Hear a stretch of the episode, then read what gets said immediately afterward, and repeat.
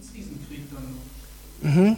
Das ist eine ganz, ganz, das, das, genau, du sprichst einen wunden Punkt an und an dem werden wir nicht, also ich glaube, da ist alles, was ich jetzt sagen kann, sozusagen, ähm, taugt nicht, um allgemeingültige Antwort zu sein. Wenn ich jetzt mich hinstelle und sage, ja, vielleicht ist Gottes Vision von Frieden, die er hat, eine andere. Das klingt wie Hohn und Spott denen gegenüber, die gerade in, Krieg, in kriegerischer Auseinandersetzung sitzen, die gerade Waffen in der Hand haben und von Waffen bedroht werden, sozusagen. Ähm, deswegen muss ich aufpassen, was ich allgemeingültig sozusagen hier, was ich, was ich verspreche.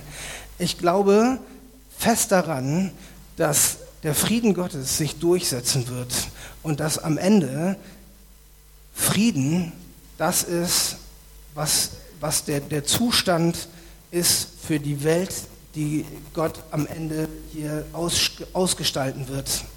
So, also es wird auf Frieden hinauslaufen. Alles, was Jesus erzählt, alles, was Jesus tut und worauf er hinarbeitet, wird auf Frieden hinauslaufen es kommt uns, also wir, wir, möchten, wir möchten Jesus in den Ohren liegen und sagen, mach schneller, Alter, guck dir das Leid an, gib Gas, wir warten. Und den Zeitplan Gottes verstehe ich auch nicht an der Stelle. Wir können an der Stelle jetzt aber sogar noch fast Schiss haben. Denn was haben wir vorhin gesungen? Herr, diese Welt gehört dir. Ja, was haben wir aus dieser Welt gemacht? Die Welt wird immer kaputter. Ja, inwieweit meinst du, können wir Schiss haben? Dass, dass Gott uns zur Rechenschaft zieht, dass wir seine Welt kaputt gemacht haben. Jesus hat den Baum verflucht. Zum Beispiel. Und der Baum hat seine Welt nicht kaputt gemacht. Und wir sind dabei, die Welt kaputt ja. zu machen. Und wir haben ihm eben, und wir haben ihm aber das entsprechend auch zuerkannt. Ja, dazu gibt es nachher nochmal ein bisschen was zu dem Thema, wie, wie viel Angst müssen wir eigentlich haben. Genau. Ähm, ja, grundsätzlich hat Gott diese Welt geschaffen, um sie uns in die Hände zu legen. So, also äh, genau. Und wir gehen nicht sehr pfleglich damit um. Das ist ein Problem. Und da äh, werden wir zu Recht zurechtgewiesen.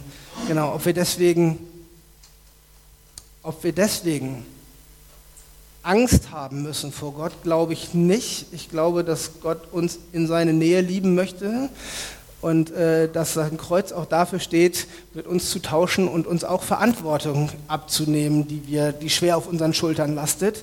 Ähm, genau, also ja, aber es ist ein Problem damit, wie wir mit unserer Welt umgehen, wo der Auftrag von Gott klar war, zu sagen, passt da drauf auf. Genau. Es gab online noch eine Frage. Äh, und zwar, warum ist es eigentlich ein Feigenbaum? Das muss ich ein bisschen er erklären. Ich tanze hier nicht ganz so wie vorgestern. Wir hatten schon die Geschichte von Zachäus mit dem Maulbeerfeigenbaum und da habe ich die Frage, warum das ein Maulbeerfeigenbaum ist, ganz besonders abgefeiert.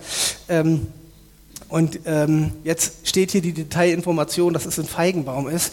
Das ist, glaube ich, an der Stelle entscheidend, werden wir nachher noch sehen, weil Feigen so symbolisch für Israel stehen, weil dieser Baum quasi so überall auftritt und weil das, was dem Feigenbaum passiert, man irgendwie persönlich nehmen muss, wenn man, äh, wenn man zum Volk Israel gehört. Genau, und das soll man auch. Und deswegen steht da was vom Feigenbaum.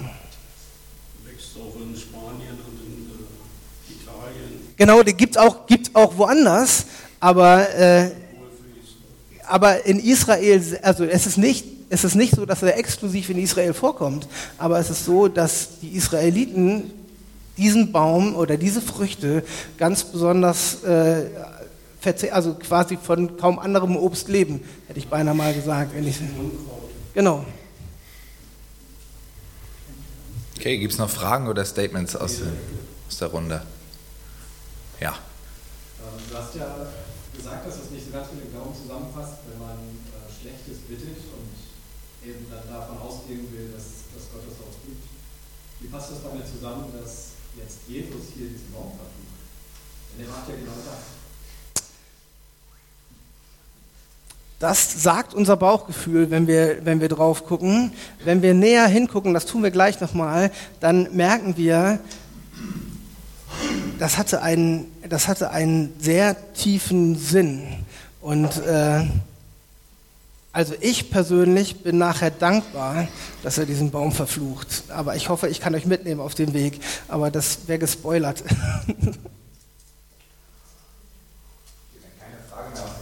da ist, dann darfst du uns mit auf diese Reise nehmen. Okay.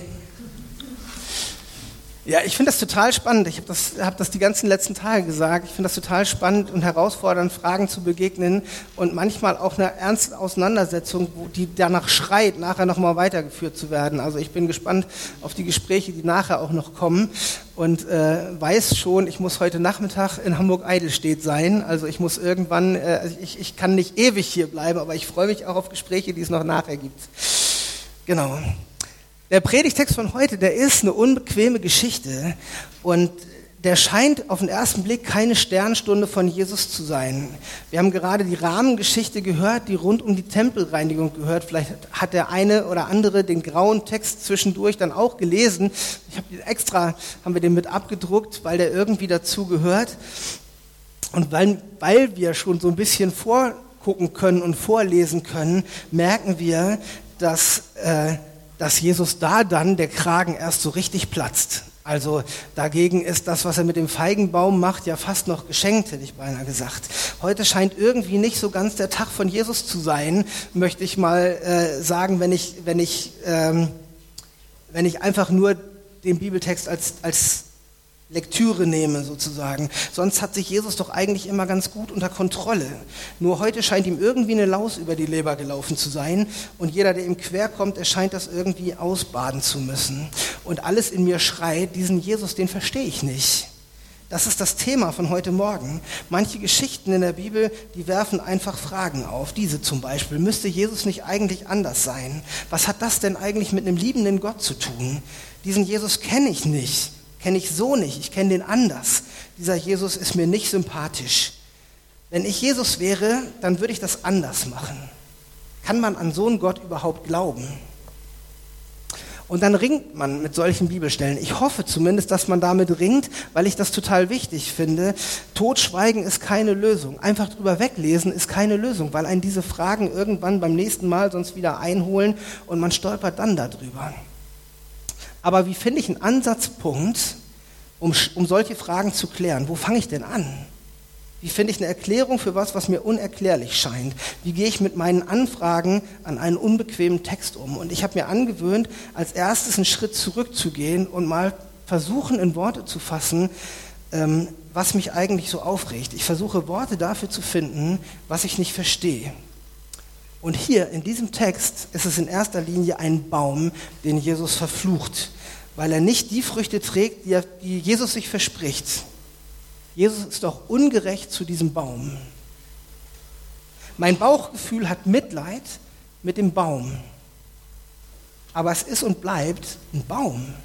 Also gut, wenn ich das schon mal reflektieren kann. Ich stolper darüber, dass ich mich mit dem Baum identifiziere. Ich habe Mitleid mit einem Baum.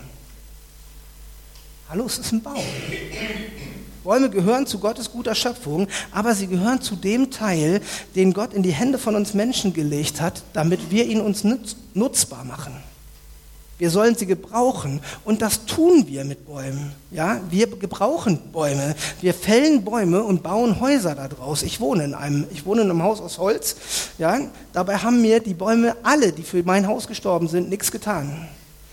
Oder wir machen Schmuck aus Holz oder Zahnstocher, je nachdem. Mancher Baum hat auch noch Pech in seinem Verwendungszweck.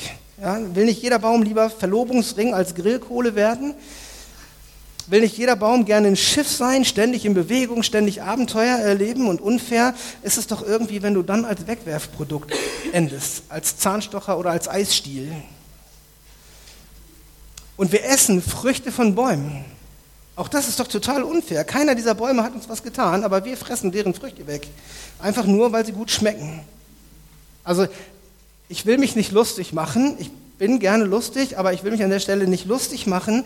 Aber es ist irgendwie schon ein bisschen komisch, oder? Oder eben auch nicht, denn dafür sind Bäume da. Wir sollen sie uns nutzbar machen, wir sollen sie gebrauchen. Und Jesus tut nichts anderes. Er benutzt diesen Baum, um den Menschen um ihn herum etwas deutlich zu machen. Jesus möchte den Menschen was sagen. Er möchte ihnen sagen, dass es so nicht weitergeht. Und dazu eignet sich dieser Feigenbaum einfach ganz besonders, weil Feigen so sehr für die Israeliten stehen. Weil jeder Israelit, der da steht, denkt, das ist doch irgendwie, das, das, das nehme ich dir persönlich, was du mit diesem Feigenbaum machst. Feigen sind im Grunde sowas wie die Nationalfrucht Israels und genau wie der Feigenbaum eigentlich Früchte bringen soll, ist das Volk Israel dafür da, um geistliche Früchte zu bringen. Es ist die Bestimmung des Feigenbaums, Früchte zu tragen und hier geht es um die Bestimmung von Israel, nämlich geistliche Bestimmung, geistliche Früchte tragen. Israel soll Früchte tragen, soll ein Segen sein für alle Völker. Alle Menschen sollen den Weg zu Gott finden, weil sie an Israel sehen können, wie eine Gottesbeziehung gelingen kann. Fossi Bäumer, ich weiß nicht, ob der bekannt ist, das ist ein Dozent am Marburger Bibelseminar, äh, der, den man auch immer nicht ansieht, dass der, äh, dass der Dozent an einer Bibelschule ist, aber er ist das auf sehr beeindruckende Art und Weise und er bezeichnet deshalb das Volk Israel immer als Beispielvolk Gottes. Das finde ich einen sehr markanten Begriff. Er redet immer vom Beispielvolk Gottes. Aber Israel wird dem Auftrag nicht gerecht. Also zumindest das Israel, was Jesus vor Augen hat, wird diesem, diesem Auftrag nicht gerecht. Genauso wie der Baum mit seinen großen Blättern eigentlich große Früchte verspricht auf den ersten Blick und dann sind keine da. Ja? Und deshalb regt sich Jesus darüber auf, dass Israel sich aufspielt und für andere Menschen mehr Fluch als Segen ist, obwohl doch eigentlich eindeutig ist, dass sie Segen sein sollen. Es scheint so, als ob Menschen aus aller Welt Zugang zu Gott finden können über das Volk Israel, wenn sie zum Beispiel in den Tempel kommen, Zugang zu Gott finden.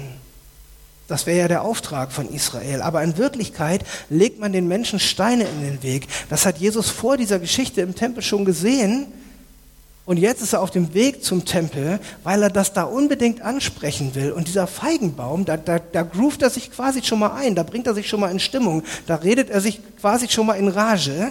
Ja? Gäste dürfen maximal beim Tempel in den Vorhof.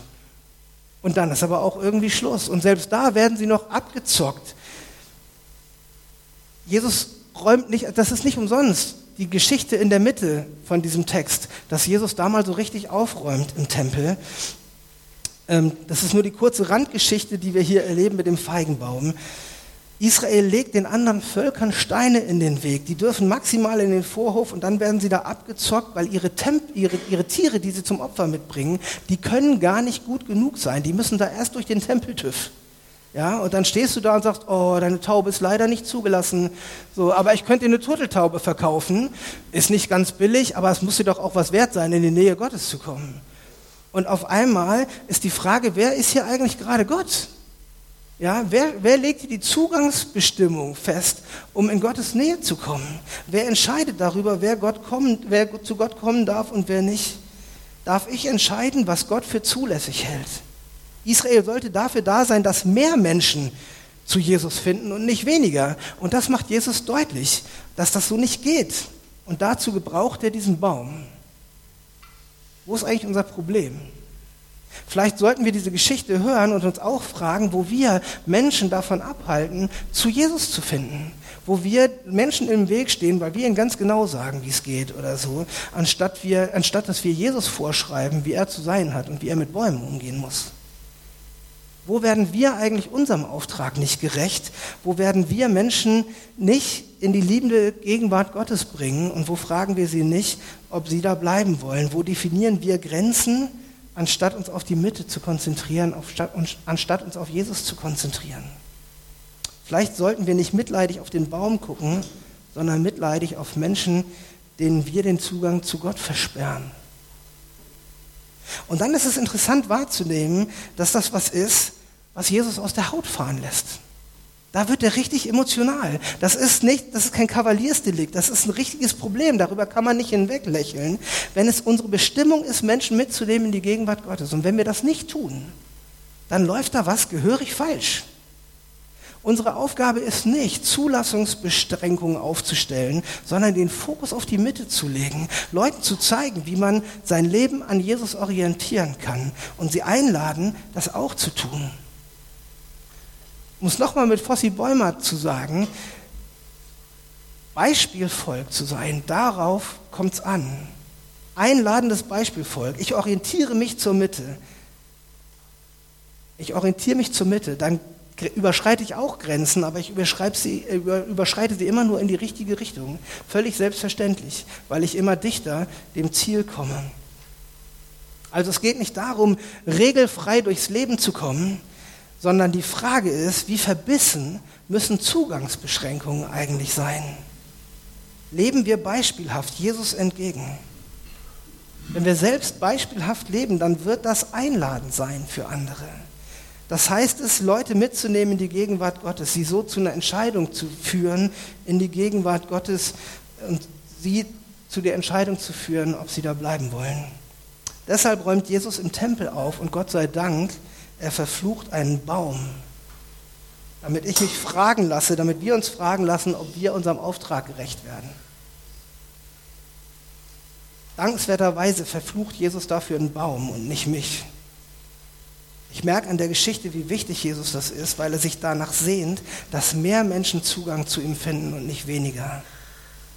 Das ist ihm wichtig, extrem wichtig, so wichtig, dass mit ihm die Pferde durchgehen, wenn das nicht gelingt.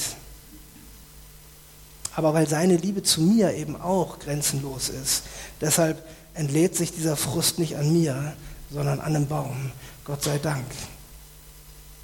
Der verfluchte Feigenbaum, der steht also für dich oder für mich, der steht für uns. Und dankenswerterweise trifft der Fluch nicht mich, sondern den Baum. Und wenn wir heute vor Jesus zum Ausdruck bringen wollen, dass wir uns neu auf ihn fokussieren wollen, dass wir diese Kritik auf uns hören dass, dass wir die auf uns einwirken lassen wollen und dass wir uns neu auf ihn ausrichten, dann können wir das mit einem Gebet tun. So ähnlich wie wir das auch die letzten Tage gemacht haben, können wir gemeinsam ein Gebet sprechen. Das müssen nicht die magischen Worte sein, die ich jetzt hier irgendwie gleich mitgebracht habe. Man kann das in jeder Form tun, aber manchmal fehlen einem die Worte, gerade wenn man persönlich betroffen ist oder so. Und deswegen habe ich heute mal Worte mitgebracht, die wir uns leihen dürfen. Ähm, ich lese das Gebet einmal vor, damit man weiß, worum es geht und damit man dann die Entscheidung treffen kann, ob man das gerne mitbeten will. Und dann würde ich Sie einladen, das einfach noch ein zweites Mal, äh, oder ich würde es ein zweites Mal lesen und betend lesen und Sie können gerne mitlesen, wenn Sie wollen, mitbeten, wenn Sie wollen. Aber erstmal lese ich es vor. Herr Jesus, wir wollen, dass du unsere Generation veränderst. Aber wir selbst sind mit unseren Herzen oft weit entfernt von dir. Oft ist das Feuer der ersten Liebe zu dir schon kalt geworden und wir stehen anderen vielleicht sogar im Weg. Herr, vergib uns. Wir brauchen deine Kraft, deine Heilung und eine echte Erneuerung. Herr, erneuere du unsere Generation und fang damit bei uns an. Wir wollen jetzt wieder neu umkehren zu dir. Jesus, verändere du unsere Herzen. Amen. Wenn das dein Gebet werden soll, dann lade ich dich ein, das mitzubeten und einfach laut Amen zu sagen oder du darfst auch gerne laut mitbeten. Ich bete es jetzt noch einmal mit uns und das ist eure Chance, da sozusagen mit einzustimmen. Herr Jesus, wir wollen, dass du unsere Generation veränderst. Aber wir selbst sind mit unseren Herzen oft weit entfernt von dir. Oft ist das Feuer der ersten Liebe zu dir schon kalt geworden. Und wir stehen anderen vielleicht sogar im Weg. Herr, vergib uns. Wir brauchen deine Kraft, deine Heilung und deine echte Erneuerung. Herr, erneuere du unsere Generation und fang damit bei uns an. Wir wollen jetzt wieder neu umkehren zu dir. Jesus, verändere du unsere Herzen. Amen. Beim nächsten Lied seid ihr auch nochmal eingeladen, so wie wir das auch die letzten Abende gemacht haben, auch symbolisch das nochmal zum Ausdruck zu bringen das Fluchholz, an dem Jesus gestorben ist, an dem er unseren Fluch getragen hat, da dürfen wir unsere Spuren daran hinterlassen. Wir dürfen unseren Fingerabdruck mit unserem Fingerabdruck am Kreuz symbolisieren, dass wir dankbar sind, dass Gottes Fluch, der uns treffen müsste, nicht uns, sondern letztendlich den Baum und dann letztendlich ihn trifft, dass er dafür gerade steht. Wenn ihr das zum Ausdruck bringen wollt, dann dürft ihr das beim nächsten Lied gerne tun mit eurem Fingerabdruck hier am Kreuz. Herzliche Einladung dazu.